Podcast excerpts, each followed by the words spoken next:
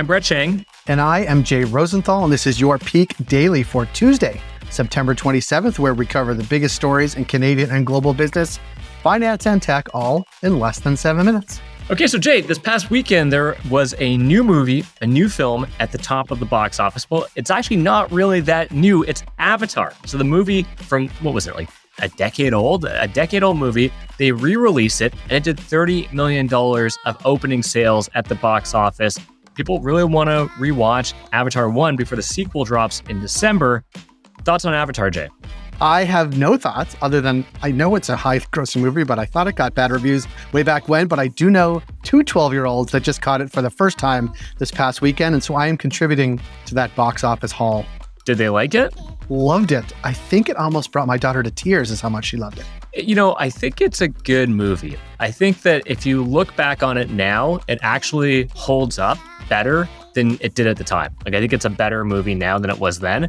And I'm excited for the sequel because it's taken them nine years, eight years to come out with the sequel. And so it's been a long time coming. I, I hope that we're not disappointed, but it should be it should be good in December. Do you think the Top Gun people are mad they didn't re-release Top Gun before they released Maverick? That's a great point. They probably should have, right? probably, I would have seen that and then saw the new one. But Brett, aside from re-releasing old movies in advance of new movies, what do we have for Peak Pals today? Well, we've got a great basket of stories for you today, Peak Pals. For our first story, there's a vote on the future of the internet, but you don't actually get to vote. For our second story, the British economy is in shambles. And for our last story, Beyond Meat is struggling. For our first story, the International Telecommunications Union, the ITU, which is the UN body responsible for setting global communication standards, will elect its new leader this week, a decision that could shape the future of the internet, Brett. That's not hyperbolic. I've never heard of the ITU before, but what is it? The ITU is made up of 193 member nations and 900 sector members and is responsible for lots of things, including standards regarding internet connectivity. The ITU plays a role in determining everything from what you can see on your browser to how much streamers can charge you to watch for your favorite shows. Two candidates are vying for the role of ITU's general secretary on diametrically opposed platforms. It's Donald J. Trump and Joseph R. Biden. Just joking. It's Doreen Bogdan Martin and Russian Rashid Ismailov. That's like a Cold War over the internet.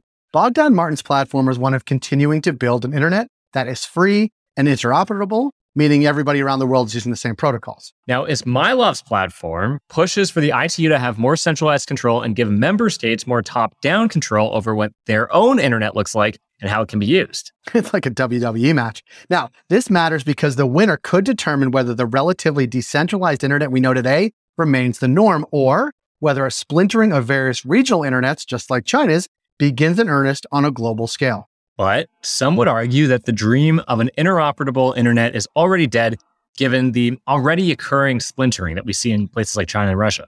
The Council for Foreign Affairs said as much in a report this year, boldly proclaiming the era of the global internet is over.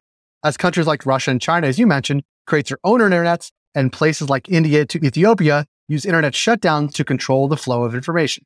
Now, here's what's next. Experts are cautiously optimistic Bogdan Martin will win, given Russia's recent track record at the UN, which isn't great. But considering there's plenty of behind the scenes dealing and less democratic countries could be attracted by the control Ismailov's platform offers, there really are no guarantees.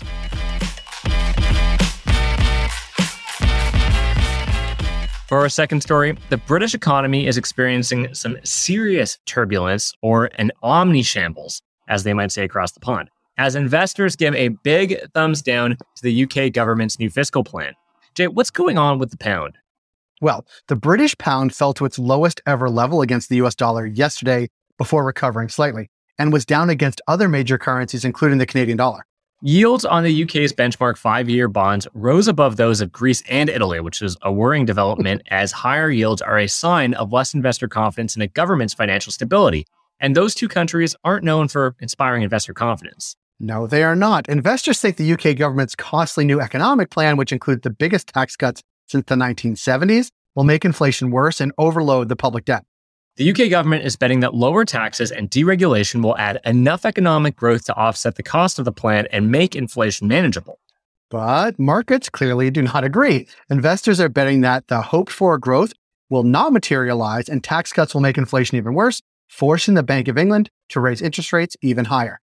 Now, UBS Global Wealth Management chief economist Paul Donovan told the Wall Street Journal it's effectively the market saying A, we don't believe in trickle down economics and that growth is going to miraculously occur. And B, you see that magic money tree you just planted? We're taking a chainsaw to it. That's, that's cutting down that magical money tree, Jay. We're going to give him a nickname. He is now P Don, Paul Donovan. The ups and downs of the British economy and pound seem remote, but this episode could be a preview of things to come in more countries as governments tried to adjust to a world of higher interest rates and tighter monetary policy.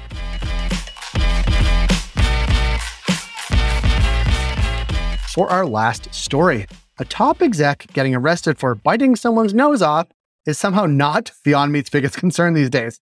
As of late, the plant based meat market has crumbled more than pea protein ground beef. That's a crazy story that I encourage Peak Pals to look into on their own. The executive biting the nose off someone else. But driving the news that we're going to talk about today is that sales of plant based meats have declined over the past year, while negative perceptions of the product have increased. And this is all per a new Deloitte report.